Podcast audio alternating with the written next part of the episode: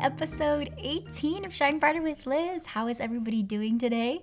I hope you are having a wonderful day. First off, I want to take a moment to say thank you for tuning in to Shine Brighter with Liz. If this is your first time listening in, a little bit about the podcast. Um, I started about a year ago, and this is a podcast on personal growth and lifestyle development. Season one is all about um, just mindset and things that I was working through and just wanted to chat with you guys about in a really raw way.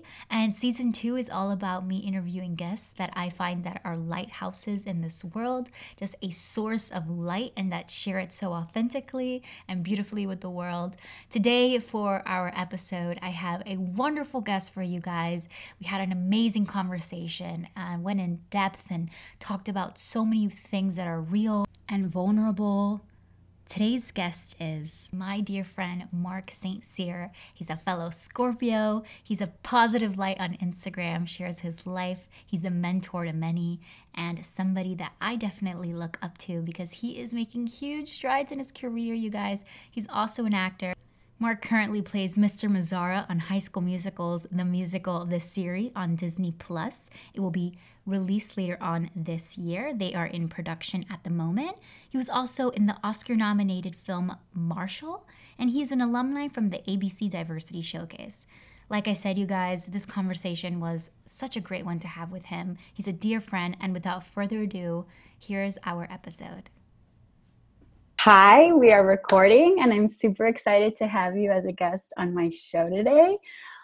I'm like very excited. I'm like fangirling actually because you're doing so much in your career and and you're such a positive person. So thank you so much for saying yes. Oh, thank you for having me. I'm very excited to be here. Awesome. So we're gonna start straight into the questions. We're gonna dive deep. Um, so let's start from the beginning of your life. Um, and this can mean anything like what were you like as a child? Um, what did you want to be? But pretty much just go about the journey of starting your life into where you are now.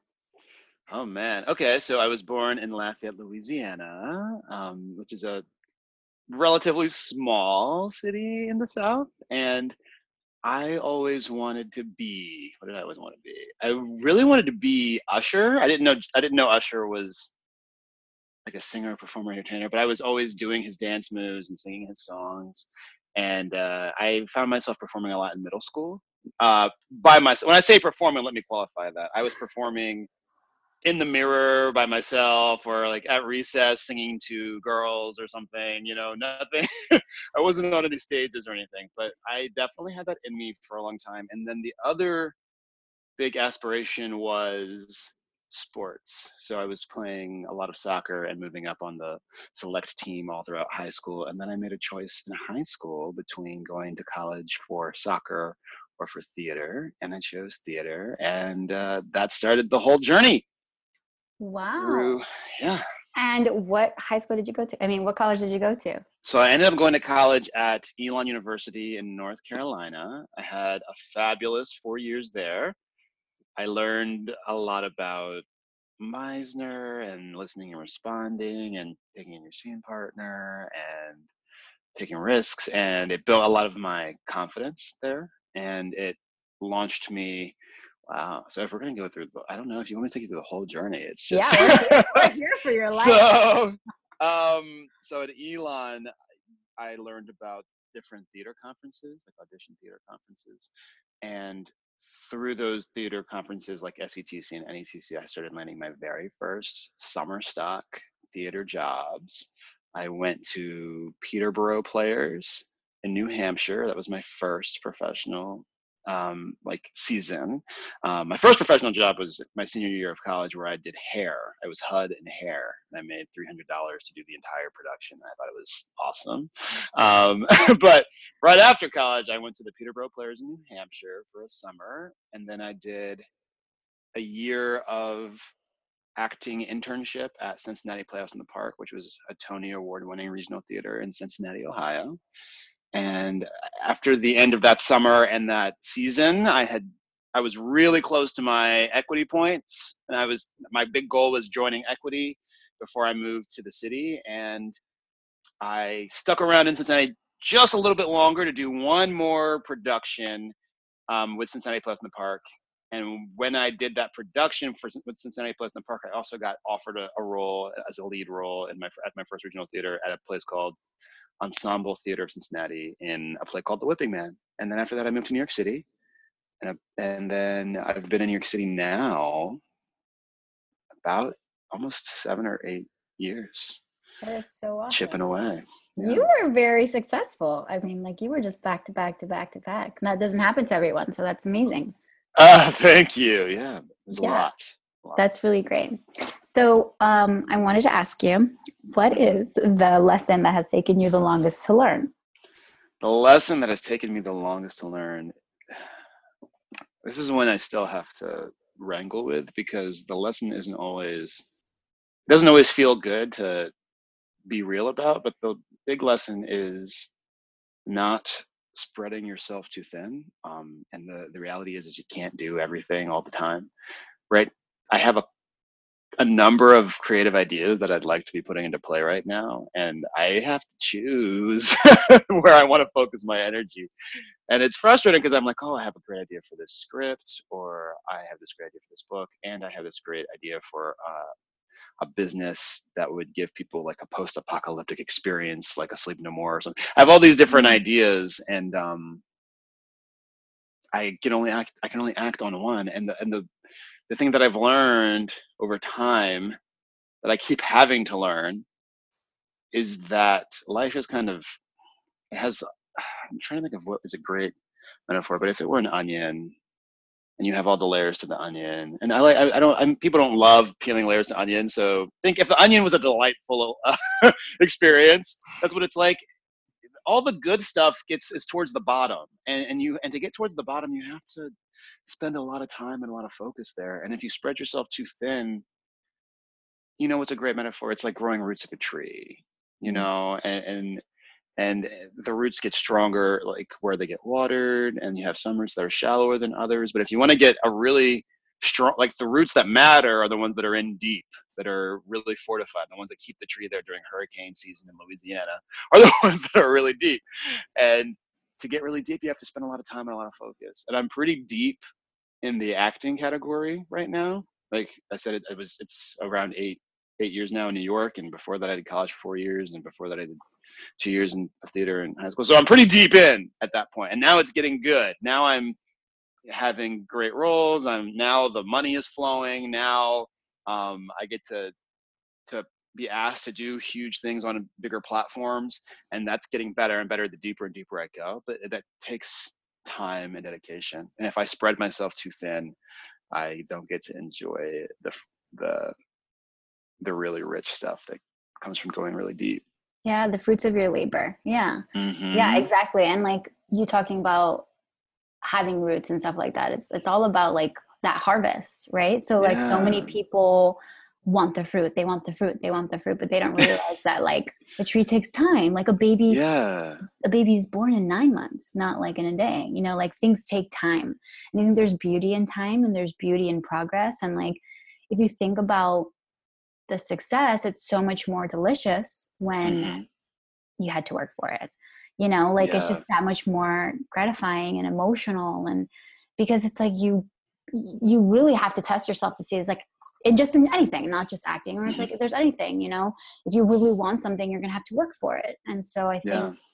um yeah like i love that analogy you gave about like the roots and you know like even there's times for me where i get frustrated because i'm not where i want to be or i'll be like oh but i want to be over here and it's like but i have to take three steps back and be like okay but three years ago like i didn't have this solid foundation or okay it's like okay now like you know where you're heading like you have a game plan like if you look yes. at it it's like i've built all right maybe like three levels of a building and it's going to take some mm-hmm. time to like get there but like it doesn't happen overnight and like you know what I mean? I think like I do know what you mean, and you do have a very clear. You said three levels, and I was gonna say I feel like you do have a very clear three things that I catch you doing, at least through social media. You've got your your acting channel, you've got your um your healthy lifestyle channel. You're kind of like a lifestyle brand on Instagram, and now I know you have this podcast, and I'm thinking you you kind of are you're you're a fully booked woman, right? So so and that's how I feel sometimes is uh,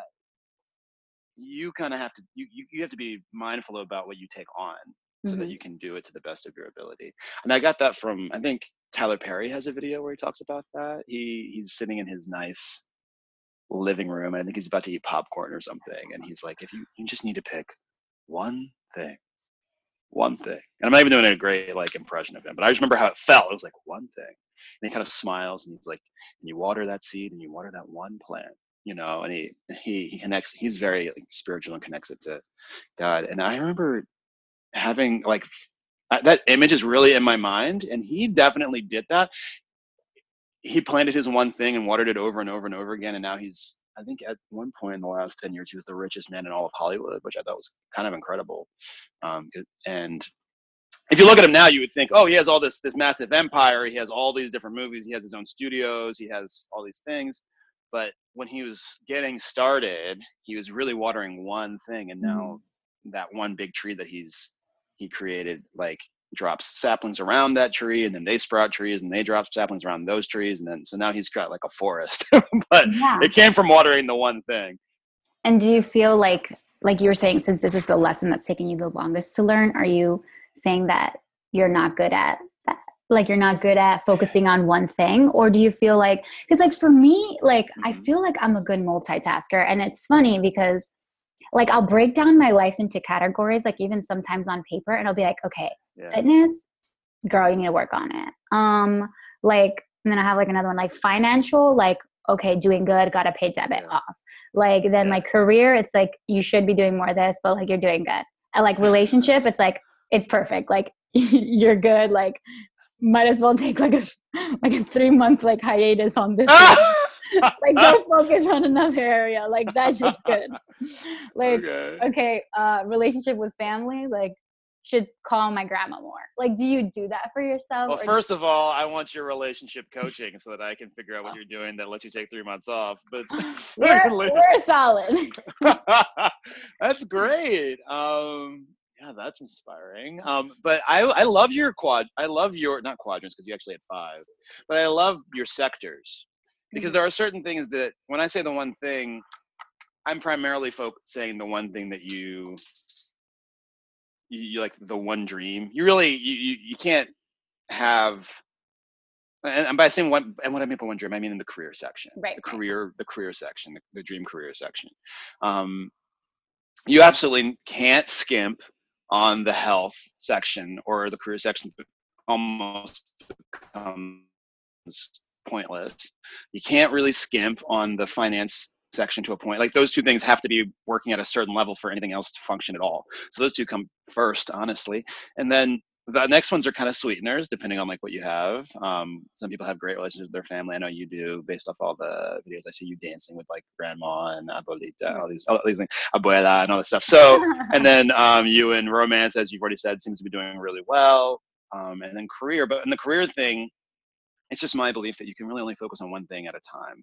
Mhm. and when you when you the more you dilute that focus the less powerful it, you, you tend to be. That's not to say that you can't be prolific. For example if you're like a filmmaker and you've got like three films out this year, three short films out this year or five you know but you it would be hard for you to do three feature films in one year just because of the amount of focus that they require you know um, as the as the filmmaker. An actor could do that but like as the director it would just because of the amount of time and intense focus that it requires you can't do that. So depending on the projects they just demand focus and when you want to do really great big things they require a great demand of focus. Yeah, they do. and that's just what i've found. Yeah you could you could theoretically sacrifice one of those other sections you talked about like you could some people could be like okay i don't really need a handsome rob in my life or a handsome liz in my life and, and i'm willing to like sacrifice that to make more time but that's like a that's a personal choice and, and there's only so much of that you can do before you run out of time yeah. yeah, yeah, that's great. And that's so funny you say that because my last episode was with also an actress, and her and I talked about um, having blinders. And we also talked about like being a human first and talked about like how we both have this fear that we're not fun anymore. Like we're not fun people. And like I just want to know like do you ever feel that like your intense focus does that is that ever a negative for you or do you feel like no having your blinders it's great like you feel you're okay like do you ever feel like you're missing out on life because you have your blinders or do you feel like you're good at like still enjoying moments and i absolutely feel like sometimes i'm missing out 100% Yeah. like you, you definitely and and more now than ever. I'll tell you when i was in college and the only thing that was really up was facebook uh, there would be some i would go to college parties off like the theater scene or whatever sometimes but there would be a lot of parties i would just skip and be in my room like working on my lines or like learning a you know and i was in a production every semester and i had a great time and i was i, I would always kind of take a personal satisfaction feeling like oh i'm getting ahead while everybody else is partying however there's only so much of that you can do um, before it starts to backfire like for example Mhm. um, if I, I I'm in Salt Lake City right now to shoot a High School Musical, and I have a lot of downtime. And the biggest challenge I experience in Salt Lake City is when I'm not shooting. Say they only need me one day for the week, and I have six days of free time, but I don't have like a ton of party. I don't have like a ton of friends in Salt Lake City yet. I've only been there for a month. Um, that level, like the level of happiness uh, and emotional like well-being that I experience, kind of takes a drop without having the social interactions that I get to have when I'm in New York City. So there's only so much focus you can do before it does kind of backfire. And yes, you will feel like you're missing out more so now than ever because of Instagram and Facebook and all, all of the social media kind of is designed to make you feel like there's something you're missing or it's something that you need to have immediately. Yeah. That being said, there are times where you just kind of uh, suck it up and be like, you know, I will have fun. I try to schedule fun in to make sure I have it. And then when you have a partner, a romantic partner, like you, I know you and Rob have a lot of fun. Um, the girl that I'm dating, we have a lot of fun.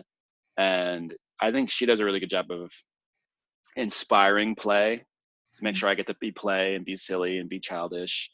Um, because those things help you, uh, especially when you're in a creative field. Sometimes dancing sillily, like just really ridiculously and silly, sillily, is that a word? I don't know yeah it can stimulate like the right brain it can stimulate creativity you have more fun and then you want to bring that fun and play to your to your work so they are both necessary i just find that right now in this current age i think a lot of people struggle more on the focus side than the play side. That would be my personal opinion. Yeah. Yeah. so like just some things that came up when you were when you were saying that. It's so funny because just the other day i had like a really bad case of fomo because um, my brother came into town and he went to ultra which is like a music festival that happens here in miami and it's been happening for many years and when i was younger like i was highly influenced by my brother because we lived together so he was all about like ultra and like music festivals and like let's go party and all his friends were like that was their thing and i only hung is out with his friends older brother is he the Yeah. older brother yeah yeah. And so we only hung out with like his friends. So I was like highly influenced by his friends. It was like the cool thing to do, right? uh, I was uh, always at the music festivals. But then as, as I've gotten older, I've kind of been like, it's just not my thing. Like I don't want to spend Yeah. the money and like rather have like focus on other things. Like sometimes the vibe isn't good because everybody's just like doing drugs and like I get really anxious like around that because I'm like it kind of like messes with my moral compass and I'm like I don't really want to do this. Um Yeah. or like be around that, it, like mess with me. And it's so funny because um, my boyfriend just recently got into like paintballing and he like spent the day with his friends, which I was like really happy for him. But like, you know, obviously like weekends, like it's a lot of like, I get a lot of intention you know? And so I didn't have that. And then I have like Uh-huh. social media and like my brother's partying and then I'm over here like working from home. yeah And then like finally like my partner comes home around like six o'clock. And then my I had spent like an hour with my brother. We got lunch and he was like telling me how much how much fun he had. And my partner came in and was like telling me how much fun he had. And then I was just like crying. And then he's like oh no I was like, I don't know what's wrong with me. Like there's something wrong with me. Like I just feel like like upset. I feel sad. And then he's like, he's like, we have FOMO. And I was like, oh wow. And it was like this like comparison that I was like getting into of like Mm. looking at everybody else having fun and but I, but then when it came down to it he's like okay like we're gonna go out tonight I was like I don't want to go out like why right like I didn't want to but I It's just wanted to because everyone else was doing it and then And were you seeing it on their social media too? Is that- Yeah, like, I would see, like, get- yeah and- paintball. Yeah. yeah like and then the thing is it's like I'm a huge people person and like I love people and Mhm. so like when I know that my friends are all at like one place and I'm not there, I'm like, I like missed out on like saying hi to this friend and this person. And like, I just love people so much that like if Rob is with like his friends that actually are also my friends, I'm like, I'm not there with them. Or like my brother's like with all these childhood friends that we grew up with and I'm not with them. Like it makes me sad. But not because of the partying, it's just sad because like I'm not with my friends. you know what I yeah, mean? Like yeah. But now you actually know you're not with them while it's happening. And it used to be that like you would find out later and so at least in that period of time you can be focused on what's actually important to you at that moment, which you were trying to work. But now you're working and you're it's a little harder now. I will say the rule I try to use is it's not necessarily about like quantity of social engagement. I just try to choose a couple of high quality people um, and make sure I see them. And then I might take a risk like once a week and and and try some new people. Yeah. Um, but I find I, I see that can be a barrier to success too when people feel like they have to be socially available for every single friend every single day and then they just never accomplish their thing you know Yeah. that's a absolutely. tough one Absolutely. But and, and it's so funny because like my brother is the type of person that he's like he struggles with no, the word no. And I like for me growing up, like my nose is solid. and they, Oh. they when I was growing up, they were like, Liz, you're so selfish. And I was like, nah, I just got I just have my time like managed. And my brother Mhm. was like a yes man. And so it was like he had to pick everybody up and he had to do all the tests and he had to do all that stuff. He's like, why does Mhm. everybody throw it on me? I was like, well, why do you keep saying yes? yeah learning to say no is a tough one isn't it i love that you're good at it It's the disease to please, which is funny because it was Oprah's like that's that's Oprah's like biggest lesson that's taken her to learn is is her she has a disease to please. So Oprah will say Mm. yes to no matter what. And so like even if it's finances, if she didn't want to give, people would just ask her like can you give to this charity because you're Oprah? And it's like, no, like I don't want to give all my money away. And so it's been her lesson that's taken her the longest to learn is like that disease to please of just like saying no, yeah, yeah. which a lot of people can't do. It's not as easy for them. i'm taking that this away uh the lesson of learning to say no i love that i'm gonna take that with me learning Yeah. to say no but also yeah this is good this is good i'm getting stuff out of this Oh, well, I'm so glad. All right. So we're moving on to our next question, and it is going to be what is the best habits that you are proud of and that you think others can benefit from? So that can be anything, whatever that means to you. I would say here's number one habit that I've been doing that I think others can benefit from is I started doing a gratitude journal maybe in October of last year. So now I'm I'm right or at the end of October. It's been about six months. I think I've hit about six months. And what I do with the gratitude journal is every day. I think I have it. I have it here. I don't have it here. But every day I will open it up, and uh, I learned this one from uh, Bob Proctor. But every day I will open it up and I'll write the date, and then I'll write I am grateful for, and then I'll do 10, one, and then I'll say like today, what would I be? I'll use whatever was yesterday. Now I have to think about where it was yesterday. I am grateful that my girlfriend accompanied me on an ice cream run last night where we went and got ice cream. You know, just like a, that'll be the quick thing. Then number two, I'm so grateful for the ability to have conversations online. You know, and I'll just go, I'll do 10. Um, I do that every day. And then after I do 10, I listen f- inside for something or someone that might be aggravating me or frustrating me. Sometimes it's me. Um, sometimes it's a friend. Sometimes it's an account. Sometimes it's the people who didn't choose me for the audition, or or sometimes it's uh, a, politician or something. But I, I usually have one to two, and then I make myself send love to whoever it is that's frustrating me, and I do that every day. That has changed my mental habit, like the mental thought pattern habit, because they say that almost 95% of the thoughts that you have are, are, are thoughts you've had before, so you only get 5% new ones. If you can train yourself to be thinking good thoughts more consistently, you'll benefit the health benefits and mental benefits of thinking good thoughts more consistently. So that's the one I do, and then it makes you feel rich. I've noticed it makes you realize like how good your life is, and it I don't do it. I don't do it to disacknowledge frustrations that I have. Again, there's like a, a whole section there where I acknowledge the people that are annoying me, the things that are annoying me. But it really does a lot to remind me, like, yo, I got it really good. Like, I had all the money to do all the things I wanted to do yesterday. Um, I have a, a dope girlfriend. I got to wear really cool clothes yesterday. All the food I'm eating is delicious. I can, you know, like I'm doing all of these great things, and I believe that when you write down what you're grateful for consistently, it kind of transmits an energy to, to, to like when you, I think you have an episode of manifestation, but I think it's a really important part of manifestation when you're in a gra- grateful state, it tends to attract more things that you would naturally be grateful for. So all of these reasons, but that's my number one thing, the yeah. habit that I've gotten into in the last six months that I think has been the most helpful for me. I love that so much. Like I'm all about gratitude. Like yeah. I, and I mean I'm not all about it in the sense that like I'm good about it every day, but I love I love talking about gratitude and it does change your life. And like just it's so funny because there's a book um, you are a badass and she talks about mm-hmm. like gratitude and she talks about like source energy as like god but like she calls them source energy or like universe right. or, like whatever people want to call it but it's mm-hmm. like she always says like you're raising your frequency and when you raise when you're at a high frequency then you're closer connected to source energy and therefore like you attract more positive things at a higher frequency so it's like for example if i'm in more gratitude in more gratitude i'm just so grateful i'm so grateful i'm in a high i'm high like you said i feel rich i feel so like abundant of all these things that i have it's like whoa i have so much that it's just like mm-hmm. you're in this high that it's like you're positive and yeah. so more things you're attracting more things to you because you're at this high frequency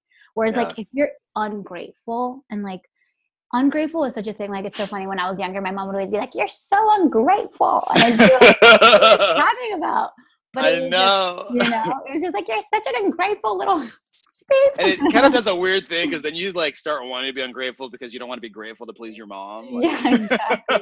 it's like I am. Um, but like it's so true because like when like it's so funny that you said that because for me, like obviously I, I've shared like my faith and stuff like that and my faith journeys online and stuff and um I never really prayed. Like I was never really much of a prayer or anything like that. But what I do at night lately, and it's kind of similar to like this gratitude, and I do write like what I'm grateful for, or I'll journal and just talk about like my day. Um, when I pray, I'll just like sit there and I like close my eyes and I'll be like, thank you, God, for that. And it's all thank yous. It's just like a list of yeah. thank yous. And it's funny because yeah. like Rob and I are on the same bed and like sometimes he's like, yo, can you like wrap it up? You've been thanking me for 10 minutes. and sometimes I'll like let him know I have a lot of thank yous today and they're like the most simple things like that is so adorable. but it's so true because there's and and you went on this like grateful high on social media where you're like oh yeah clothes i'm thankful for laundry i'm thankful for roof i'm thankful for like a bed sheets i'm thankful for like the basement i'm thankful yeah. for the washer for the sink for the dishwasher for my like it's just like you did and i loved it i like lived for that because like for me it's like I just say thank you for like the most simple like I'm thankful for air conditioning. Like I'm thankful mm. for like I like there's just so like for deodorant, for life, mm-hmm. for a breath, like the fact that I can go to sleep and my body knows what it's doing without me. Like yeah. you got this, you know, like yeah. I don't need to and it's just like I'm grateful for another day. Like I know so my so many of my friends that like just they're no longer here and it's just like I am like I have a purpose. Yeah. Like God still has a plan for me. And so like that to me is just like the fact that like I was even created, the fact that I was yeah. even created, like I could have just never been created and I am and I get to enjoy life and I have a body and I'm I'm really good looking too, so that like helps. You know hey! I mean? like, like, all of like I look at it and then I get on this like gratitude high it's like, yo, I'm set, like I'm good, like I have yeah. everything I need. Yes. But I think like gratitude is just like this awesome thing where it's like you could just always be a little bit more grateful, you know? And oh, always. Yeah. You can get you can you can apparently say thank you for 25 minutes just chilling in your bed with your loved one. yeah, exactly. I feel like that's uh there's this little quick I forget where this line is from. I think it's from The Science of Getting Rich or some audio that I listened to, but they they say the process of gratitude draws you closer to God or the universe. I think Jen Sincero was talking about this too. Yeah. And the law the law is like draw nigh unto God and he will draw nigh unto you. So like as you move towards the the higher vibration like the things that are in higher vibration come towards you it's like it's like a, a spiritual law so for all of these reasons gratitude is delightful yeah and i love that so much because like you know you, you to me like the reason why i'm doing shine brighter with this little side note and like i've talked Mhm. about in my other episodes is because i feel like when i first started it i felt like i need to get into service more Yeah. because i was constantly asking because i'm an actress so i'm constantly asking asking asking but i realized i'm not serving the world like how can i best give back and so i realized if i did a podcast and it was weird it was just like an instant thing it was like just do that you have like i and i know that you share the same thing because we're both scorpios and like we love like personal development like we love success like we love like just like personal growth on ourselves you know and so Uh-huh. um i was like i really want to do a podcast that is obviously helping people not feel alone and that's like number one like i always have this thing and a, like a like a call for my life is never let anyone feel like they're alone never let anyone feel like they're in darkness like if they're in darkness bring them light like i always have this like i ha- and i and i trace it back to like the beginning of my life even so like i don't know if you've ever done like a start with why um, yes uh, discovery steve covey uh, Steve it's like Covey? I think it's like Steven? no, it's Simon Sinek. It's Simon Sinek. oh wow i'm thinking of the i think i'm thinking of seven highly effective habits Okay, well I'll check yes, that yes out. yes that one's different okay yes no yes simon sinek he has the Simon great Sinek, TED talk start yeah. with why yeah, and so it's so funny because there's this woman named Jen Waldman, and she's in New York City, and um, she's she has her own studio, and she also does like start with why for actors. And Mhm. so pretty much the start with why process is like they make you recollect like stories from your life, like impactful moments in your life that you can remember, like 10 different stories and just tell that story and why they were impactful. And then you have a partner. So like I'm listening to you tell me these stories.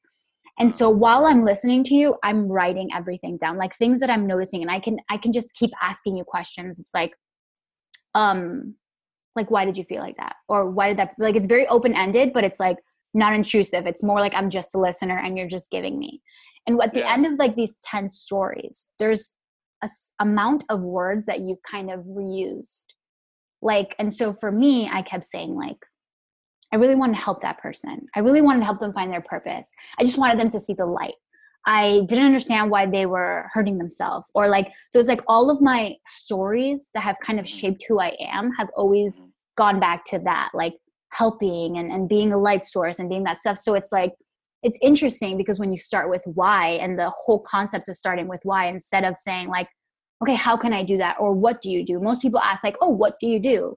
Oh well i'm a carpenter or i'm an actor. but nobody asks you why do you do what you do? and so start with why is all about figure out what it is that like why you do what you do. Why do you wake up in the morning? Why do you want to serve? Like why do i want to be a light source? and then you figure out like what it is you're i mean how you're going to do it and then what it is that you're going to do or what you're going to do and then how you're going to do it.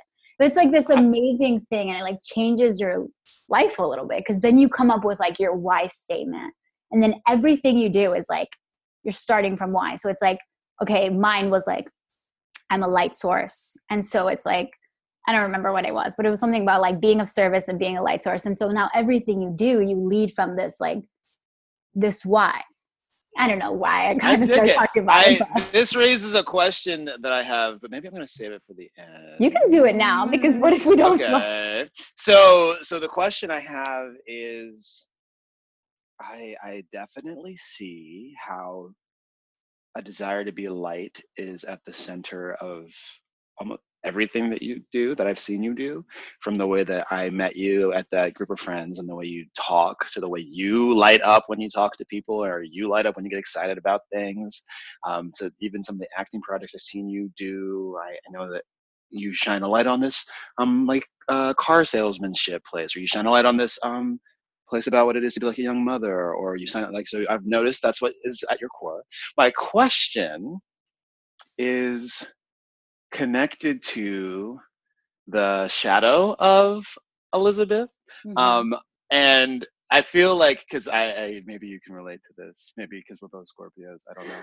But I found that I have a huge desire to be in the light all the time, but there's a shadow side or a dark stuff. There's some darker stuff that I have had to learn to love or learn to be okay with and I, I i could even make the metaphor argue that i've brought it into the light but but i feel like the the shadow sometimes gets a, a, bad rap kind of gets like knocked tossed off to the side especially on instagram. Instagram is all about light like there's no there's no shadow sides on instagram.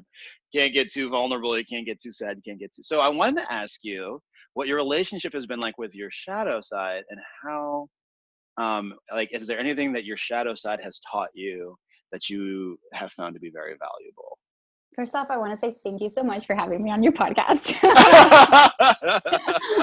I'm the captain. I'm just I know. um, great question, Mark. I'm actually going to steal it and start asking others. um, the question was, what is my relationship with my shadow side? Shadow side? Yeah. What What do you? Yeah. What's your relationship to your shadow side, and what do you feel it has to teach you? You know, it's so interesting because like I don't know if you know this about me as a person, but I was severely abused as a child. So I grew up in a very abusive household.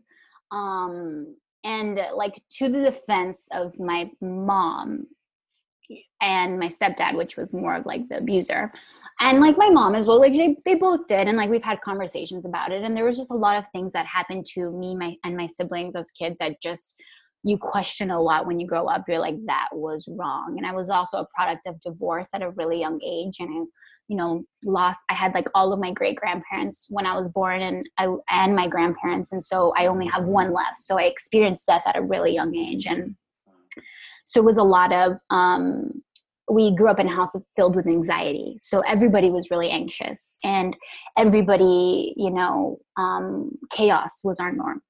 And so if I was not in chaos, something was off. And um, I think my light started to show up when I realized that I was in a really dark house, in a really dark space. And I feel like it was even so hard for me to talk about that as an adult. And it's actually why I started a YouTube channel was because I needed to be a voice for children that didn't have a voice. And, you know, um, just um sorry i like lost my train of thought but yeah i just remember like my stepdad and like i like i said like it's so hard sometimes like to talk about things because you don't ever want to offend other people but these have been conversations that have had have happened.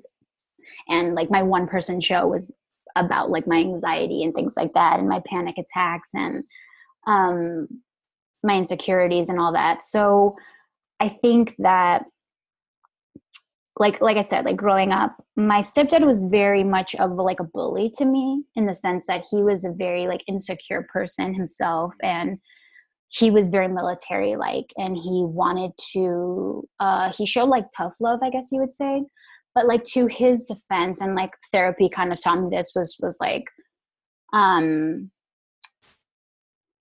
it was the way he showed love because it was the way he received it. So, like him punishing you or him taking away things from you or him doing these things to you was just all he knew how to do. So, like him giving you this punishment and like locking you up. Like crazy like we had really crazy punishments that like they're just questionable. And um it was just all he all he knew. And so for me as a kid it was really hard because divorce is already hard on children. Um, and so my dad wasn't in my life.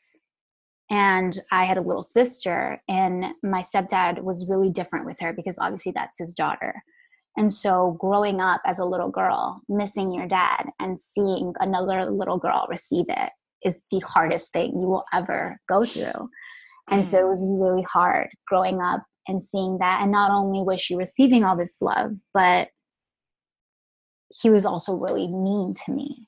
And so it was like I had to early on like look at myself in the mirror and be like, I got your back. Like oh. you don't need anyone else, Liz, because you got me. And it was the first time like and I'm so and that's why I have so much faith and how I believe in God so much is because he's always been so present in my life. And I just remember like looking at myself in the mirror and like my parents like really um they tried to break me in a different kind of way like um like so there was like one punishment that was just like really hard and they figured that since i was such a happy child right like Uh-huh. and it was like it was a coping mechanism for myself. It was like like i said like i would tell myself like if you're happy if you're joyful then that's something no one can ever take from you is your joy. And i understood that as, as at a your early age. And so i was just always happy and skipping and doing my things. And i was into dance and cheerleading and in my own world. Like i would like plaster like magazines all over like the wall and i was so creative and i would like just like so incredibly creative. And that like rubbed my stepdad the wrong way. Like obviously to an extent like i'm sure there was things i did wrong like in his eyes. Like i don't want to be like i'm just a victim. But he was really upset that like any punishment that he was doing was not taking away like you're still happy why are you still happy? You should be sad because you're punished. So they were like you only care about your looks. So we're going to cut your hair. And so like they cut my hair to like here. And they took away my hygiene and put it in a box. And like we're like you're not going to have any pretty clothes. All of your clothes is going away because that's all you care about. And so what do you do? So you break my self-esteem. And now i'm in middle school. And like obviously experiencing like bullying. And so you're taking you're breaking me and i'm being broken in school because i'm in middle school like and here i am like now like and thankfully i i was such a comedian or like so like i was so good with me because it was like my coping. It's like if i'm good with me then like everyone else just has to be you know what i mean? It was just like this like and it's funny because um like when i've done like deep analyzing i've noticed that like i need other people to be happy.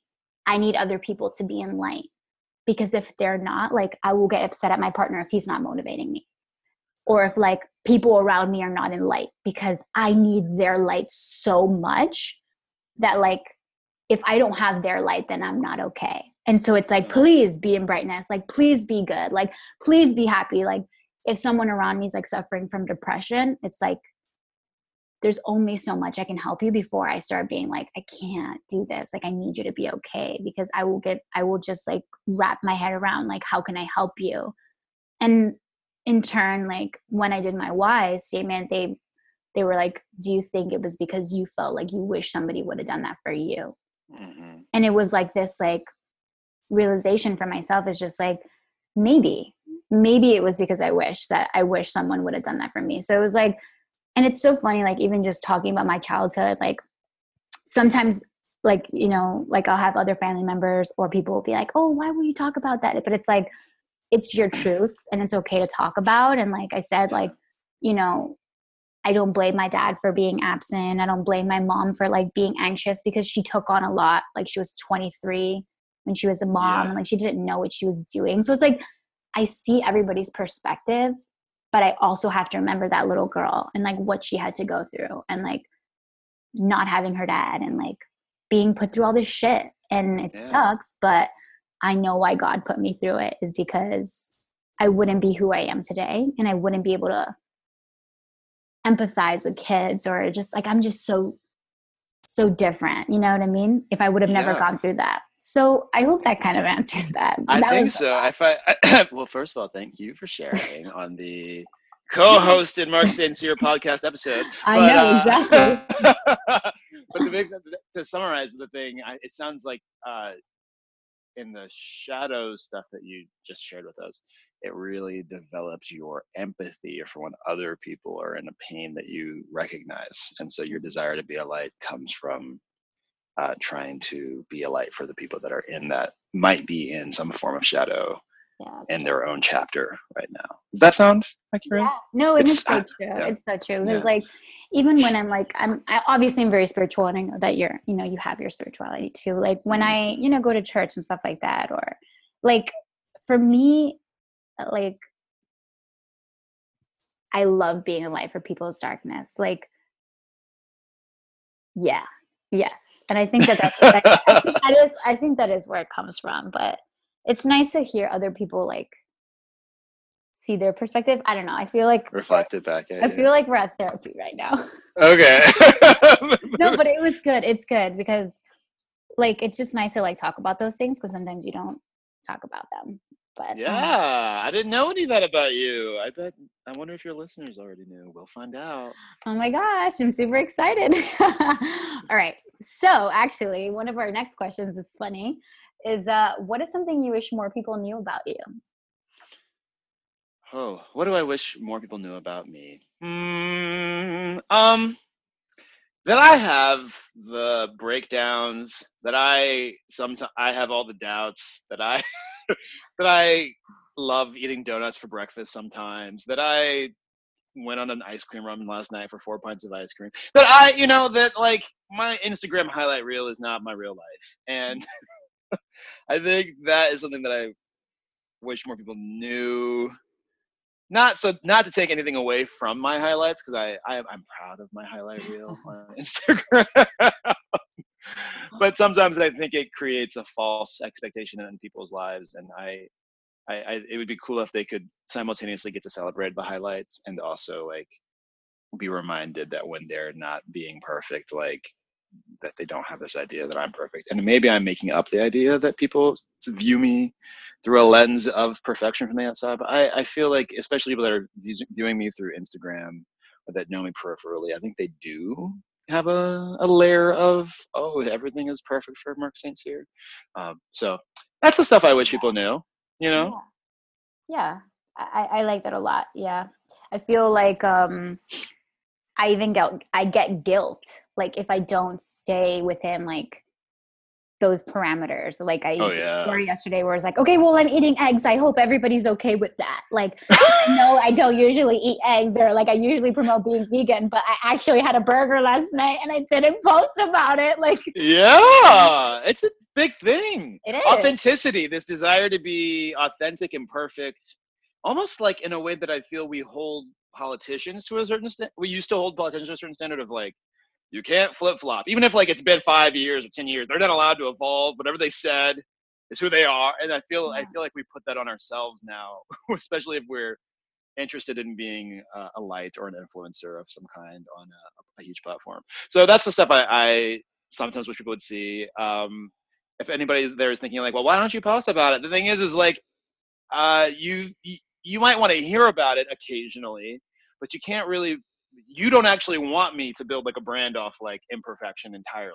Like like you Well, want to hear me talk about it, but like for whatever reason, that's not what performs. You know what I mean? It's just the reality. because they look to you to be this like thing that they Yes. like because i need you and it's like the interesting thing about being inspiring is that like i need you to like be motivated all the time mark like i need you to be on point all the time so Yeah. that way therefore you can inspire me to like Yeah. step up my game right I'm not. Yeah, we don't want to. We don't hire like a personal trainer to, to then tell us about all the donuts he ate the night before. Like we need the like I need my personal trainer to be like really strict and like on my ass all the time. Like I need him to be perfect in the area of health. Everything else in his life can be falling apart, but in the area of health, I need him to be perfect. he like he like shows you know? up to like your workout today he's like crying he's like i just had a worse day it's like excuse me i didn't pay you for this i don't care i need my burpees in and you need to push me I- You're not yep. allowed to cry. I'm not your is. therapist. That's That's, that's what it is. So, you know. I love that so much. Okay. Tell me some of your favorite tools.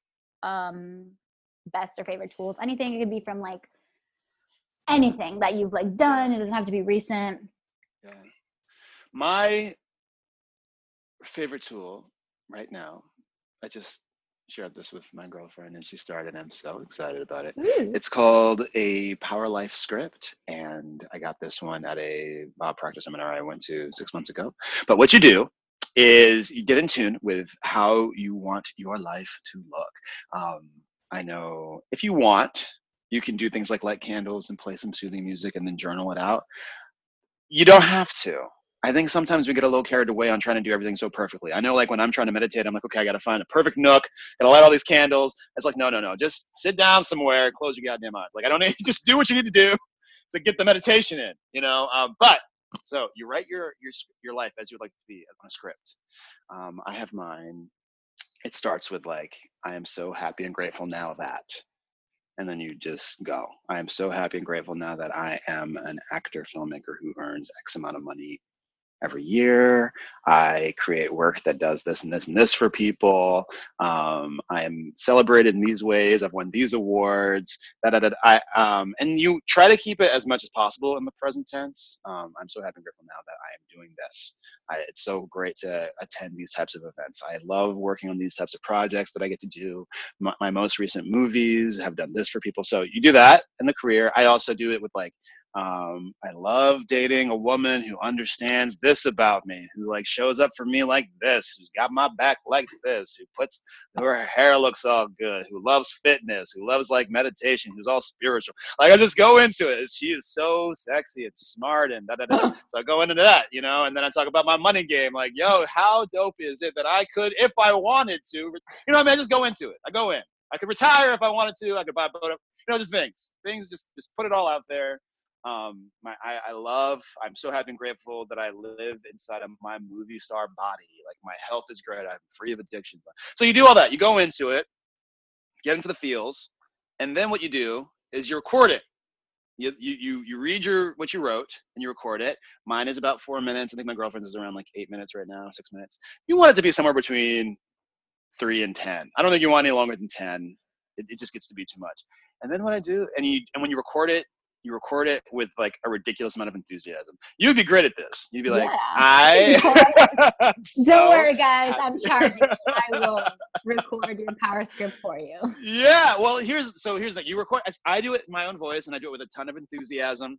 And then at the end of when I get to the end, I'm like, I'm so happy and grateful now that I'm living this phenomenal life. And then I'm like goofily excited. I'm like, yes, you know, at the end of it, just. And what you do is you listen to it every day. You listen to it every day um, and it's like three to ten minutes. So you can listen to it on the way to the car. You can listen. She listens to it while she's putting on her makeup. You just listen to it. You know, find like a little ritual, and you listen to it every day. And when it does it, gets into your subconscious. It kind of, you know, that why statement you're talking about. It kind of reminds you like why you're bothering living today. Like, oh yeah, I'm moving towards this thing that I'm listening to. Great. Now I know what's I know what's up. I know why I'm here on the planet. I can move on. You know, I can move forward with purpose. And it will subconsciously just start to change your smallest ideas. You know, like the subconscious ideas you'll start you like the way that I communicate will be different because I'll be thinking of myself as oh I'll be thinking of myself as actor filmmaker or it will remind me like how I want to show up with my girlfriend like if I forgot I'll be like oh yeah I want to show up like this you know like I, I want to go to these kinds of places with her I want to be very receptive to her I want to be encouraging I want to and you know it just reminds you of any I will do like a little section where I put qualities that I'm claiming like I am healthy wealthy rich abundant sexy playful fun intelligent you know I'm I'm I like claim things that I want to to cultivate and you listen to it every day it will seep into your subconscious. It's it's effortless because you just have to like hit play at that point. Um, there's there's a lot in the creation period but then you listen to it every day and then you'll be shocked at how fast some of the stuff starts to manifest. Just because you've been listening to it every day and you've like uh, like especially if you're trying to like ladies if you're trying to catch a man fellas trying to catch a lady you know? Like if you get really clear on what you're looking for and you listen to it every day you'll see her. You'll be like oh oh, oh snap there she is that's exactly what I asked for. and so you can probably speak to this. Maybe you think, isn't it? I find it to be a huge aphrodisiac. Like when the person I'm on a date with knows what the heck they want to do with their life, you know, and they know what their vision is and they've thought about like what they want with their partner. It's great because if they know this and they start telling me like what their vision is for their life, and I'm like, oh, I'm not into that vision, we can part ways really quickly and I can help and I can like wish them well and get excited for their life. Maybe I'll be their friend because I fit somewhere else in that vision.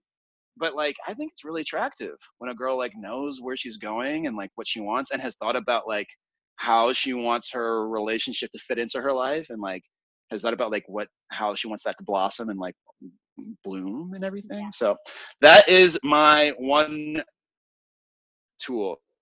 The power scripts get up in it, write it down, record it. When you're feeling down, that's why you need to be a little silly, you know. So when you're feeling like I don't feel like going to this audition, just listen to it. You'll get all like goofy excited while you're listening to it, and um, subconsciously you're communicating it to the universe and the intelligence because you'll be hearing it over and over and over again. It'll change things you do without you having to think about changing them it's just so powerful. I can't I even. That. It's so simple, but oh, so like good. I can, I can already tell. Like I'm gonna record mine, but like that's so funny you say that. I'm all about this kind of thing. Have you read The Miracle Morning? I haven't read The Miracle Morning. I would probably. Oh my god, I'm gonna gift it to you. I'm gonna get it because you know I'm in the in the in the gifting. I know that's what you're practicing. I'm practicing more giving, so I will I will get you one.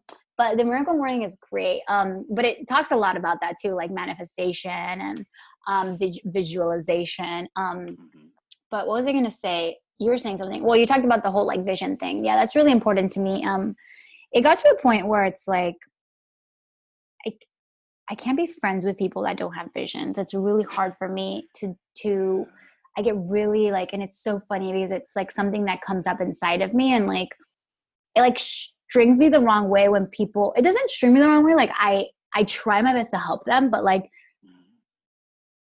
I don't have like tolerance for people that kind of stay in the same routine and just complain about it. Like I'm very like, well, do you really care? Like, do you really want better? Because all you're doing is kind of just like going about and complaining about it. And even when I've tried to give you like, you know, some kind of like guidance or help, like you kind of don't care. And even like so for like vision, like I agree, like, you know, that's something that like, and obviously Rob like I'm not supposed to talk about our relationship much. Like, you know, I try to keep some things private, but like it's been something we've had to work on, you know, because vision is so incredibly important to me. And so, like, Mhm. Even so, like, I will share this just because I want people, I hope people don't have that like perfection image of me on social media. And like, I want people to know that, like, more than anything, like, the reason I can say, oh, check from hiatus from relationship is because it's probably been one of the most things I've had to work on. Like, we work on a relationship, like, really like a lot um and vision was a big one for me because especially because i feel like i feel like being an actor is a really hard thing because you do have to have those barriers you do have to have a vision you do have to have belief you have to have like faith in in the universe that it can give it to you and faith in yourself that you can even achieve such high success and you know like it's it's such a hard thing to be an actor um and when I was young, I was like, no, it's not. And now it's like, well, it really is. And I just had a lot of confidence as a kid that it was for me because it was like planted in me. Like how you said, it was like such a turn on to be with someone that has a vision. It's important to me. And so it was Yeah. like, my partner and I, sometimes we've had moments where we may not have seen, they're not seeing the same vision. And it's a very clear conversation for me where it's not emotional. It's like, do you see the same picture that I see? Because if Yeah. you don't, we we're not we cannot move forward. I need you to Yeah. I need you to agree that this is what we're working on. I need you to agree that this is where Yeah. we're heading because if we're not, we cannot move forward together as a unit. And it's important to have that with your partner to just be like right now like Rob and I both want to go to New York. Obviously, I really want to be there and he's, you know, um, getting to a point where he's you know working on his advertisement and wants to go go to New York, you know, and we both want to be there. But when that wasn't a conversation, it became an insecurity for me. Where it's like, are you the right person? Because are you going to hold me back? Because you're not having the conversation of vision, and so it's like I'm not telling you what my desire is to be over here because I'm scared of losing the love. But like then ultimately, I start becoming insecure in us because it's like if you don't see my vision then you might not be the one so i think like vision plays a huge part and i think it's so Yeah. important You're being so vulnerable. Are you vulnerable like this in all your podcasts? I, I am. I, i'm very Um, well, two things I just wanted to touch on. A, I hope everybody was listening when she said it's a turn on when people have visions. So it's not just me. I'm not the only one who's turned on when the girl has a vision. Apparently, girls are into it when guys have a vision. So it's great for everybody. And then um, the second thing is when you're dating, it's okay if the two partners don't like. I, if you're gonna date, like you need visions that overlap. They don't have to be the exact same vision, but you need uh, some good overlap.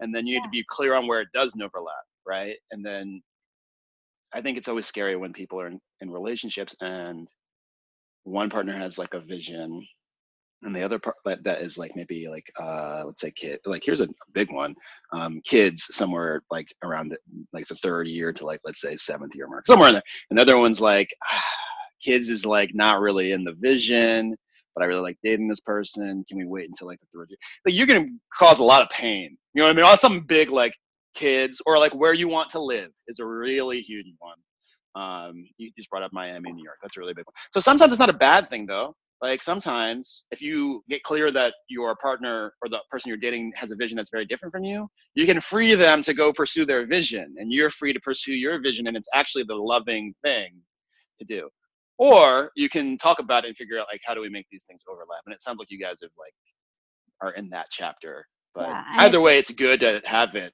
out in the open Yeah, and it's funny you say that because when and in my podcast, like season one, I you know Rob and I had took a break, and I talk about that, so Rob knows that like that was out in the universe and people knew about it. But um, my brother had consulted me a lot about.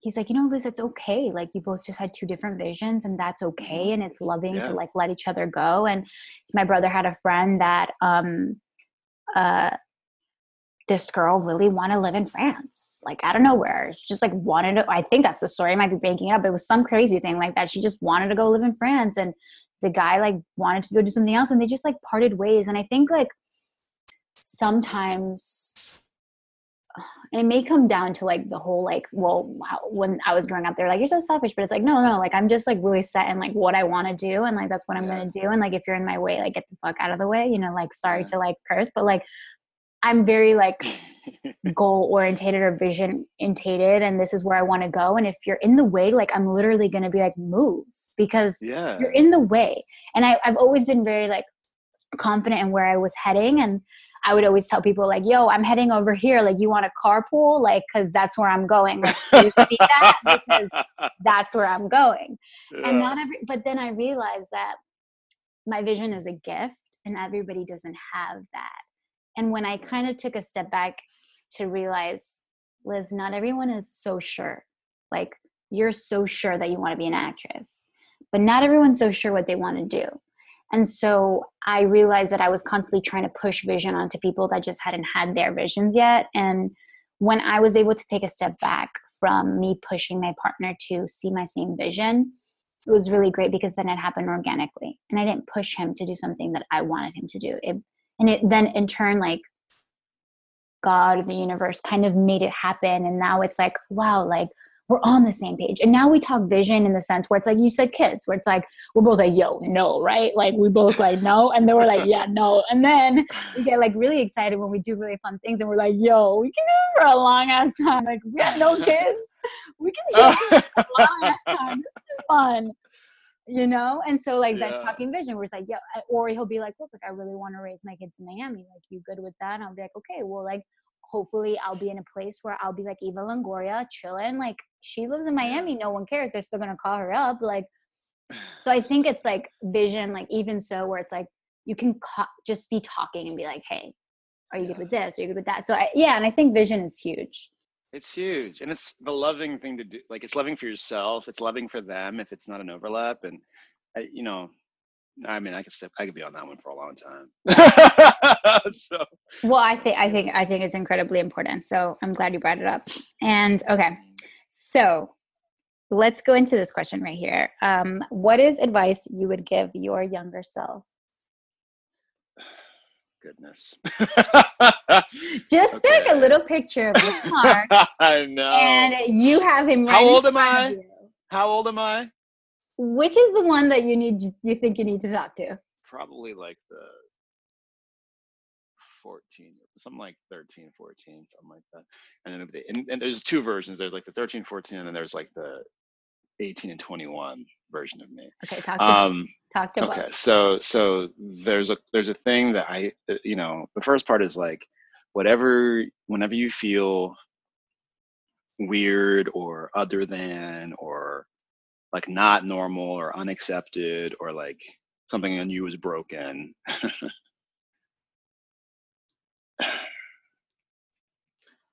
I, w- I I would the thing i would want for him to know is that like hey hey baby you were born this way like love yourself like Yeah. have a good time with it. This thing that's giving you so much pain is also the thing that can bring you so much joy and fun.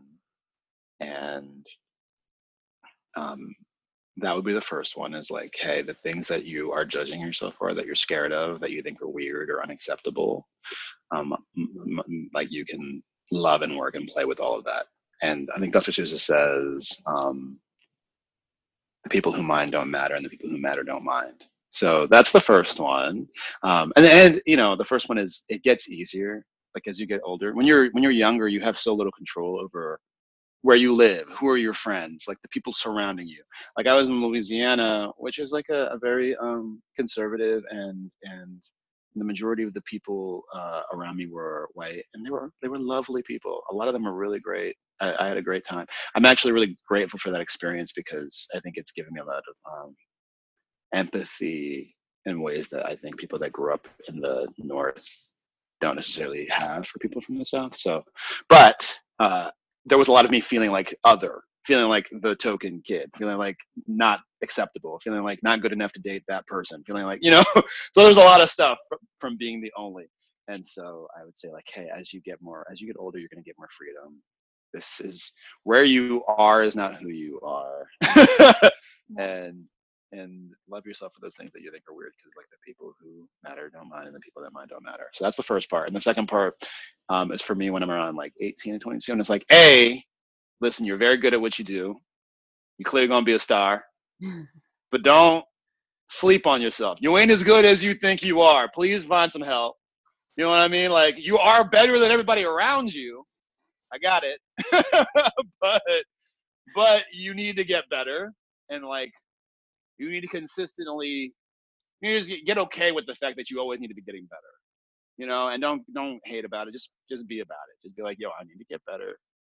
Um, and find people who are playing at the level that you want to play at and start playing with them as quickly as possible. A lot of these high school musical kids, man, they play at a really high level like already. You know what I mean? And that they've been in, they're surrounded by people that play at a high level already, so they're used to playing at a really high level. I wasn't playing at that level when I was 16 or 18. You know, mm. partially because I was just in Lafayette, Louisiana, so I didn't have um, all of it Los Angeles around me to play with. but um, as soon as you can, and whatever it is you're trying to do, try to play with the people that are at the level you want to play at. If it's Absolutely. a sport, try to get around the pros as quickly as possible like as very as soon as possible. Like if you're five for whatever reason and your parents have this podcast on and you know you want to be like a ballet dancer you need to like honestly if that's if you know you need to hang out with um, professional ballet dancers at like the company and then potentially like the best in the country you know like that's the key i find. Hang out with people who are playing at the level you want to play uh, love yourself for all those things that you think are weird about yourself. Um, it's not that big a deal. I love that. Those so are the much. two. That's so funny because so when I met you guys, like at the park, uh-huh. I wrote about it in my gratitude journal when I got home because it felt like it was a message from God that I was like in the right track because all of y'all were like, did great ABC showcase. We're series regulars. We're this, we're that. And I'm like, you guys are what? like every time I hang around actors, I'm like throwing down the biz. This is your brand. This is what you uh-huh. could be doing. And I'm like hanging around with you guys. I'm like, I'm like, tell Jake, and I'm like, he says something. I'm like, no, but that's so good because like you're super castable. He's like, but why do you think that? And I'm like, my God, why is he asking me this? And he's like, no, no, because like you're like it's really like I actually want to know why do you think that? Like that feedback is like something that I find like good for me. And I remember like Why do you think he's super castable or why do you think that you were super castable? No, no, no. I was telling him like you're super castable. Like you're telling you him just have yeah, I was telling him like you have such a good look. Like you're super he's like, but why do you think For everybody who doesn't know, he's currently a series regular on single parents on ABC. Yeah. So, so she was and this is like... and this is before and this is before I think he went to shoot um because it was like the summer but i think he was like about to go. And then i remember like it was such a cool night too. Like we like had candles out and it was so fun. And i remember like i just remember like you guys all talking about like who your managers were and they're like oh yeah he's like and then like jake's like yeah they're the best. And then they're, they're the best in the us and i'm like yo these are the people i need to hit up. Like what's that man's name? Yeah. and you're like looking through my documents. You're like oh this is good. But like liz like your website like i don't like this picture like you should do this and i like literally took your advice. I was like okay. So i was like anything that you guys did like for me you guys are like like the coolest people i had met and it was just like all in one night because you guys you guys were already at that frequency. And so for me it was like wow those are the people i want to hang out with more because you guys are talking that language and even more so like in a in an even more um it's a different language. It really was. Like just the way you guys were talking about like your auditions or because you guys were already going out for like series regs or you know reoccurrings and all this stuff where it's like I don't have a co-star. You know what I mean? Like I'm still Mm. not there Mhm. and I'm training and I'm trying to get there. And then I remember you being like, Oh, like how old are you? I'm like, Oh, well, like you're significantly younger. Like, you know, I'm like 24. So I'm like, you know, you're like, don't worry, like you're on the right path. I didn't yeah, we realize got a we, Yeah. we got a head start on you. yeah, you're like, I didn't Yeah. realize you were so young, but it's like, okay, but it was just so nice. Like, and it for me, it was like a moment to be like, damn, like God put these people in my path because He's like, these are the people I want you to be around. Like, these Mhm. are the people that like you're gonna be around. And so, like, whenever I'm in those situations, I'm like, no, yeah, like these are the people I need to be around. But like you just even saying about being around the pros and like all of that, it's true because they're talking a different language. And if you start hanging around them, you're going to talk that language and you're just going to be in that, you're playing the same field, Yeah. you know, even if you're the water boy. Yeah, I mean, whatever. Like, if I like soccer, if I could start over and do soccer again, if I was serious, like if I was serious, I didn't know I was serious. I was first just doing it because it was like a good thing to do, like to be on a team sports. It was healthy. It was about team building. It's just like community, blah blah blah blah blah. But if I was serious and I was eight and I was good at eight, but I didn't have like skill skills, I was already starting to fall behind on like a world scale. I was serious. I was that parent, and, he told me like you want to be a thing. Like you probably need to move to Europe, you know, and like go to the camps that the European kids go to because they're the best. They, I mean, there's some um Latin kind like Real Madrid and Barcelona have some great ones, but I don't speak Spanish, so um, I would choose the English one.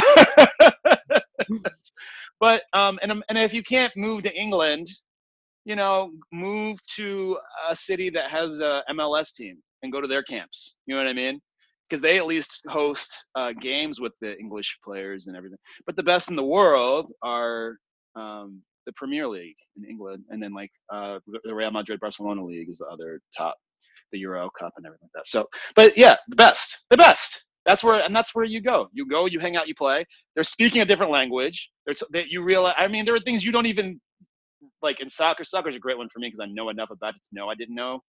But I remember there was a point where I realized how much communication was happening on a soccer field.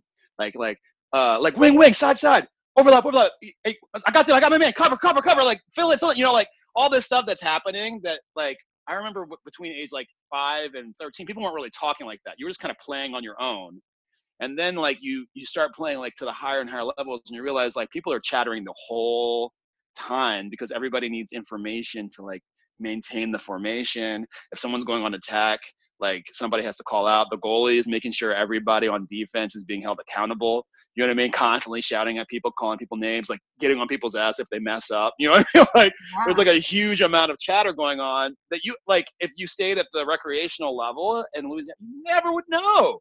It's really like basic stuff that you just wouldn't know. Or um like catching people off sides in a trap. Just things like very advanced things that like you said, we were talking a different language. Um, if I moved to England and started playing with the kids that wanted to be pro, like it's a different language, different vibration. So whatever it is you're trying to do, try to hang out with the people that are doing it at the level you want to do it as quickly as possible. I think that's, That's- solid advice, even to younger Yeah. self or just like to anyone, even right now. Um, yeah, Talking about that, uh, who are your role models? my role models. Um, you know, I think Barack Obama, uh, President Barack Obama, and Michelle. They're really great. And uh, yeah, um, who else? this is his impersonation moment. Who else is really good? Um, I get really inspired by people like role models. Let's see. I get really inspired by people like uh, Jordan Peele right now. I'm really, I get really inspired by him. Um, I think I get a lot of wisdom off Oprah. We brought her up. So anytime I watch an Oprah thing, I get a ton of wisdom. You know, um, if I said like there's maybe three people that I notice I get a lot, a ton out of is um, The Rock gives me a lot. The Rock gives me a ton. Um, just on the on the terms of consistency, charisma, joy, strength, but also vulnerability and his work ethic. I can say this about The Rock because he's not going to care. But when he first started um, trying to act on on screen, like in movies like Scorpion King, he wasn't technically that skilled, but he you could tell he was putting a hundred percent of his effort into the Scorpion King. Like he was not trying to like coast. He was putting everything he had on being as good as he possibly could be um, on his first couple of movies, right? And now I see him in some things. I'm like, yo, The Rock is legitimately very good, like skilled. Like I just saw him in like CIA recently with Kevin Hart, where he's playing like a a, a dork um, who who then becomes The Rock. Like he, but when he was like in high school, he was like this fat, like chubby, silly character, and so he's playing like a dork in, in The Rock's body, and he's doing an excellent job at it. He's actually like vulnerable and funny and heartbreaking, and I'm just like, and it's you know it's a comedy and you could take it for granted or, or if you want to but man he worked so hard to get good at that skill and uh and so I, I just and now he has like an, a, an empire. Um him i get inspired off kevin hart too because i think kevin hart one of the things i think is most uh that is really powerful and and if you're going to try to do something that no one's ever done is having a great sense of humor about yourself um, it makes people really resilient. Um, like my previous girlfriend or whatever was telling me a story about how she like tripped on the sidewalk recently and it was like this really terrible trip where like like soda went up her nose and she fell in slow motion awkwardly in front of like a pavilion full of like los angelinos and stuff and she was laughing about it and i was like you know like a weaker person would be like calling me and complaining and being so upset and distraught and embarrassed but like you're here laughing about it and talking yeah. and like and like mining the story for the comedic gold in it and having a good time about it it's, it takes strength to find humor in your humanity and your weakness moments and your silliness and it make and it, it allows you to persevere and I think Kevin Hart's always poked fun at himself and allows himself to be po- poked fun at a lot of the time and um and he, I, one of the things I also admire about him is he's made mistakes, and I think he's he does a really good job of like owning them and trying to do better. And uh, but those are the two. He's also like a fitness junkie. I'm into fitness people like The Rock and Kevin Hart. Um, so those are people: uh, Obama, The Rock, Kevin Hart, Vin Diesel into fitness people. Like yeah absolutely. You know it's, um, yeah. it, it's good to have those people that you like admire. Like i'm like all like j-lo all the way. Oh yeah. Love oh i can see j-lo for you. Jen- she's Jennifer, amazing. Dude are you she's a lady boss and i'm always like so i don't know if you know but they're casting like the new selena uh they're making it into a web series and she like a new what? uh selena. So like oh yeah they're making, it, they're making it into a web series and so like i was like I could, I mean, my following in J Lo's path. Like, I mean, it's not really my thing, but like, I'm like, okay, she was not. That's another thing. Like, you talk about like not being the best. Like, Jennifer Lopez was not the best singer. She was not the best mm-hmm. actress. She doesn't even speak Spanish that good, and yet she is who she is. And it's like. Mm-hmm. You can't allow yourself for like those things to stand in the way. So it's like when people ask me like, "Am I a singer?" It's like, yeah, I can sing. Am I gonna be the best? No, but I'll work damn hard at it. Like yeah. if if I have to sing, like I'll work really hard. But I'm not the best singer. Yeah. I'm not the best dancer, but I'll work really hard if I have to. You work really hard, and you put your whole heart. Like that's the thing I respected about The Rock, even before he had. He has the technical skills now, I believe. Um, I think like I think he could mess around and do like a like an Oscar movie in the next couple of years, and people would be like, "Wait a minute, The Rock!" But like, I think he's ready. He's he's gonna when he's ready to do it, he'll do it. But um, he always put his entire heart into everything he was doing, and people respect that. Like, like I, I forgive a lot if someone's putting their whole heart into the thing. It's when people, it's when I feel like people are not putting their whole heart into something. They're just kind of coasting or trying to be cool. Yeah. And the product is weak. That's when I get really annoyed. yeah, of course. Absolutely. Yeah, J Lo is incredible. She is. She is. She inspires okay. so many. Oh, so many. Like, yeah. Okay. oh, she's a lady boss, and like I'm just so happy for her because right now she's finally gotten to a point where it's like I could tell that her love life is doing well. Where it's like she finally found the man that was like not too intimidated by her ambition.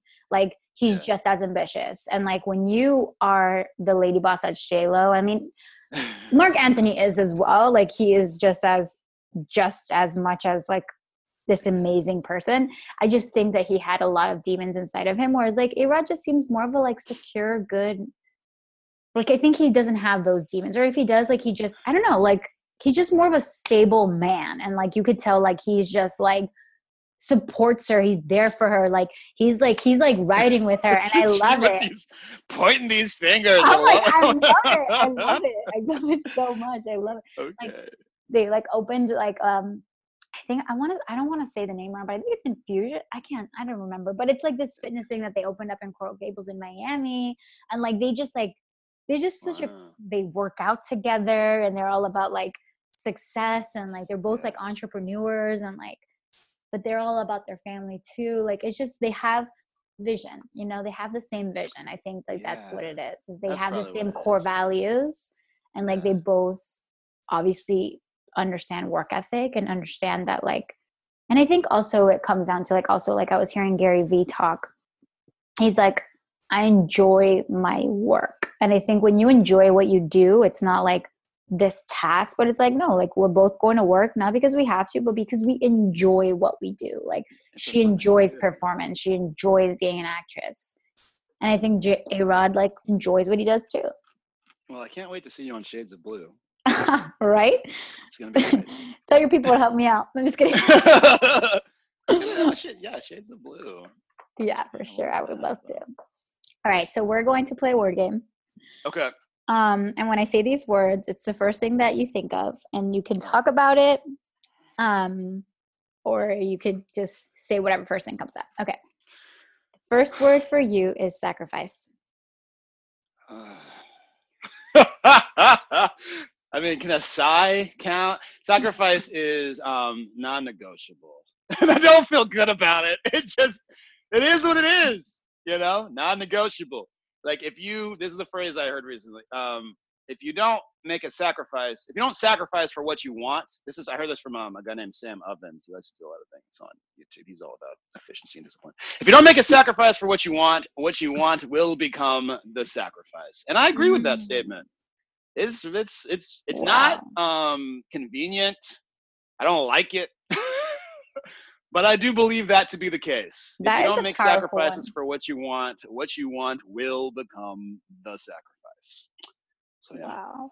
Wow. That was really powerful. That is a very powerful statement. It's true. It's really true. Wow. I really like that a lot. Yeah. Wow. What does what does wealth mean to you?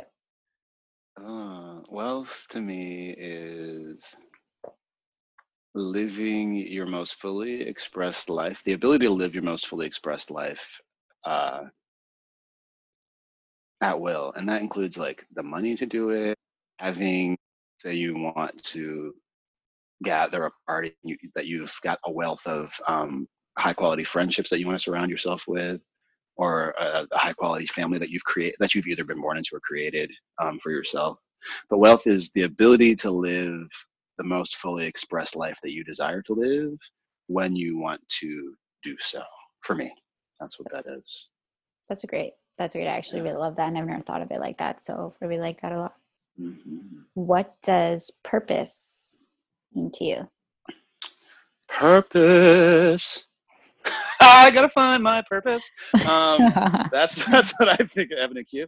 Um, purpose is is it's like a uh, it's like a dance partner that that that most a lot so i feel like a lot of people don't i would say purpose is a dance partner. What i mean by that is sometimes you really like your partner you know? Sometimes you you're a little annoyed by your partner sometimes your partner is moving a little faster than you are sometimes your partner's moving a little slower than you but you but you you, you kind of always if you ballroom dance you always need a partner to dance and um so sometimes i'm really fulfilled by my purpose or i like like i wake up like it's it's like a but sometimes i wake up and it's like a an uncomfortable feeling like that i wake up with that feels like i have to get something out i gotta go do something you know do you ever like wake up and feel a little like "Ah!" like that's the sound that it feels on the inside like oh i have to get something out like i have to go do something that is gonna be fulfilling you know um, um and it doesn't really ever go away.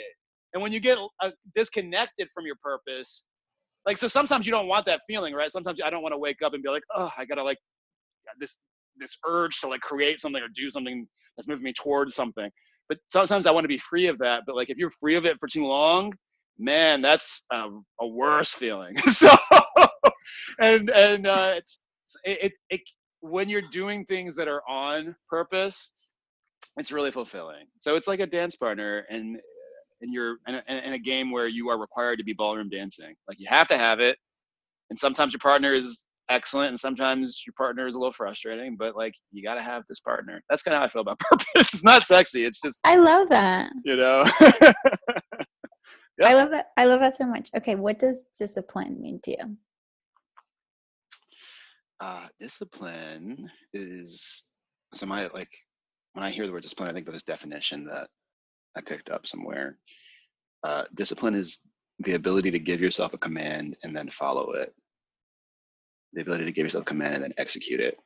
And I think without discipline, like you, you have no hope of accomplishing anything in your life. Um, it, it, it, it gets stronger with time. And I think people, I think everyone's in a relationship with discipline. Sometimes my relationship discipline is, is like peak perfect. I'm like a monk, you know.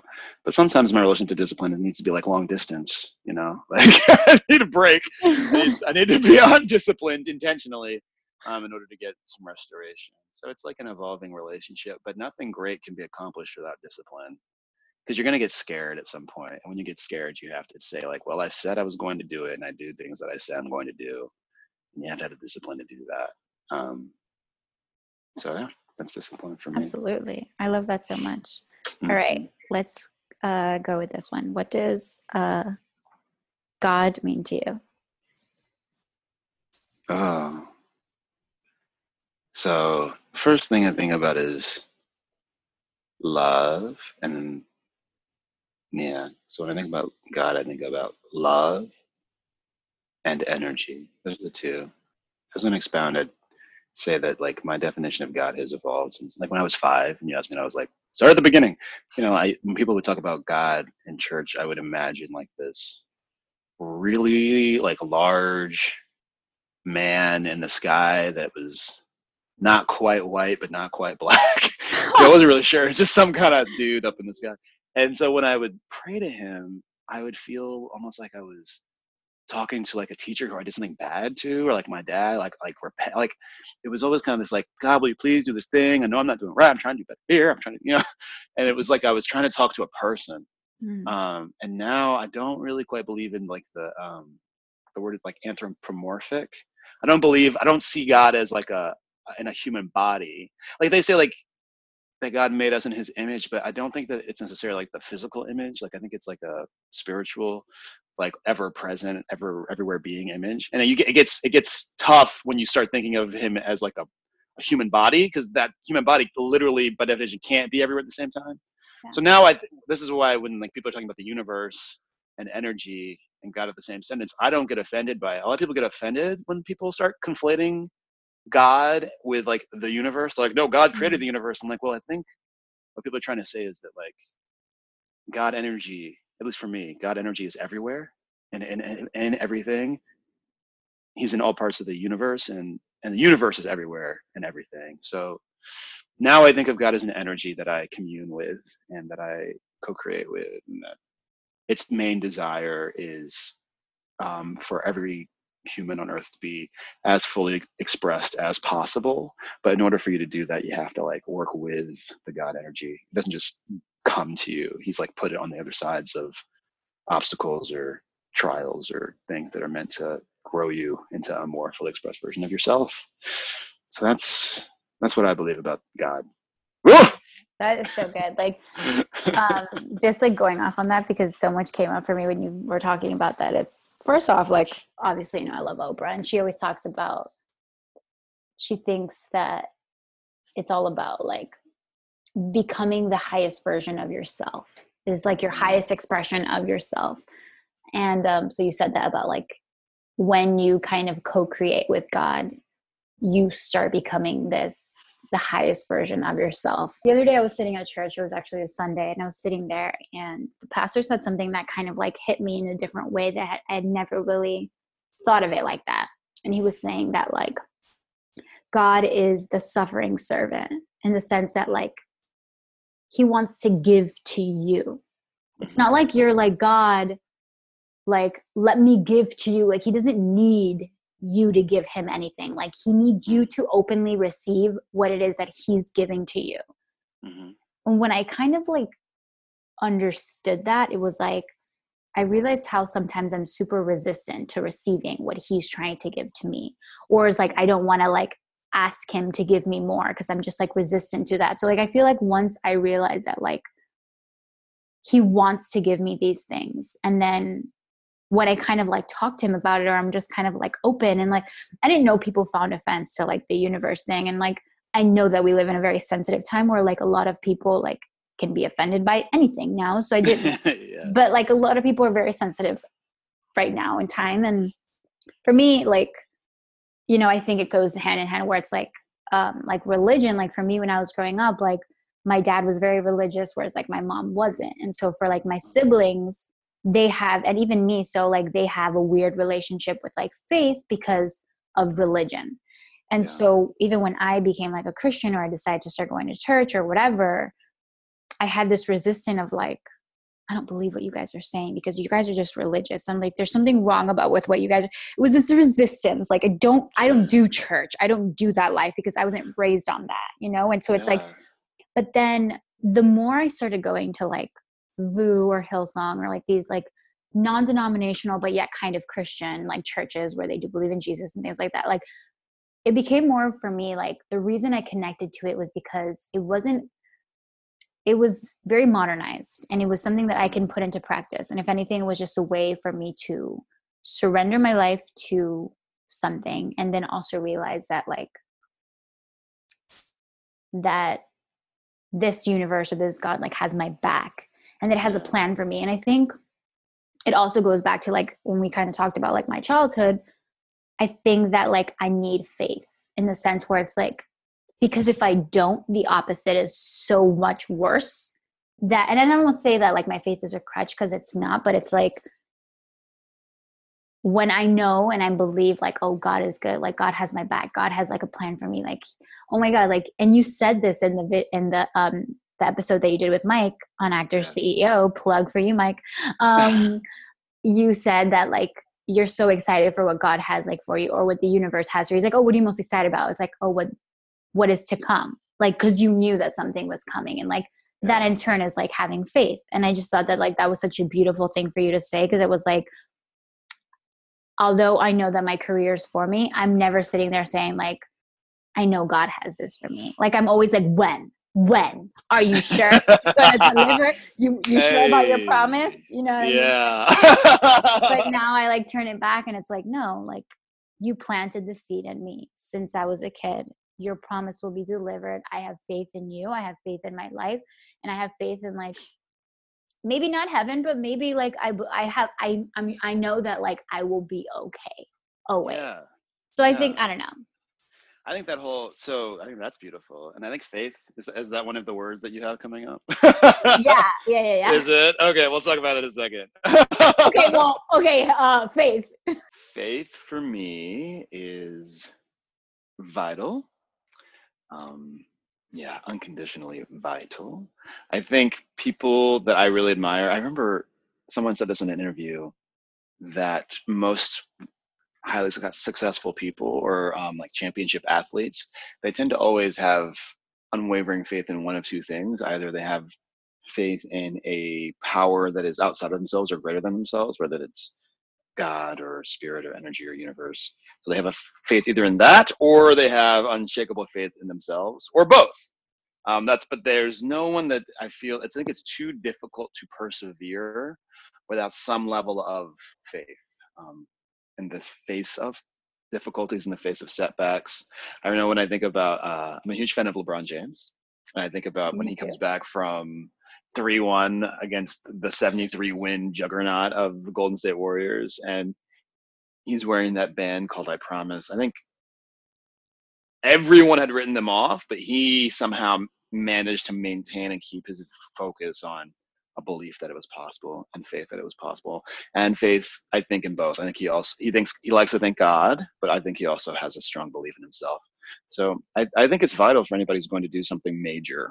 Yeah, Absolutely. It's so funny because I actually noticed the same thing one time where I was like, most people that are successful all have this underlying faith and i could you could just see it and like you could mm-hmm. see people that are very filled with faith and i think faith is important because at the end of the day faith is just believing in something that you don't see. And even yeah. that even that's just like if you're sitting down waiting for a bus and you know that the bus is coming that's having faith you're trusting that the bus is going to come. So mm-hmm. i think but like when you have big dreams you have to believe that these are like obviously things that can happen for you so you have to have that faith. So yeah. yes absolutely. So the last thing i wanted to ask you was okay. where can the listeners find you yeah i am at mark st cyr m-a-r-k s-t-c-y-r and i I'm most active right now on Instagram. I have a Twitter handle as well, but I don't I don't uh, hang out there very often. That may have to change when the show goes live at the end of the year, but right now you can mostly find me on Instagram. Awesome. Very cool. And I want to say thank you so much for taking the time to be so vulnerable, for sharing so much. And um, yeah, just for ta- mostly for taking the time and for being so awesome and for um, allowing us to flow. Yeah, thank you for having me. This was a really fun, insightful flow. I feel uh, like I learned a lot about you as well. You inspired me a couple of times on this chat. And, uh, and I think you're definitely shedding a light for people in a beautiful way. And I was glad I got to be a part of that. So thank you. Thank you so much, Mark. I can't wait for people to see you on your show. me too. And there you guys have it. I hope you enjoyed our conversation. It was so much fun recording this with my friend Mark. He's such a goofball, and we were just able to flow in such a great conversation, and it was therapeutic and it was all great things. And I hope you guys were able to feel the same by listening.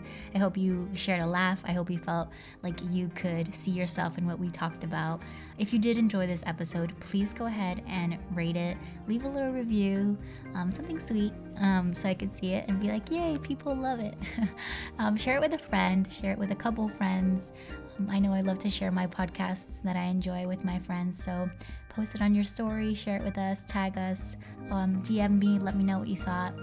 Um, and feel free to reach out to Mark because he is going to be somebody that's hard to reach later on. All right, guys, well, till next time, keep shining.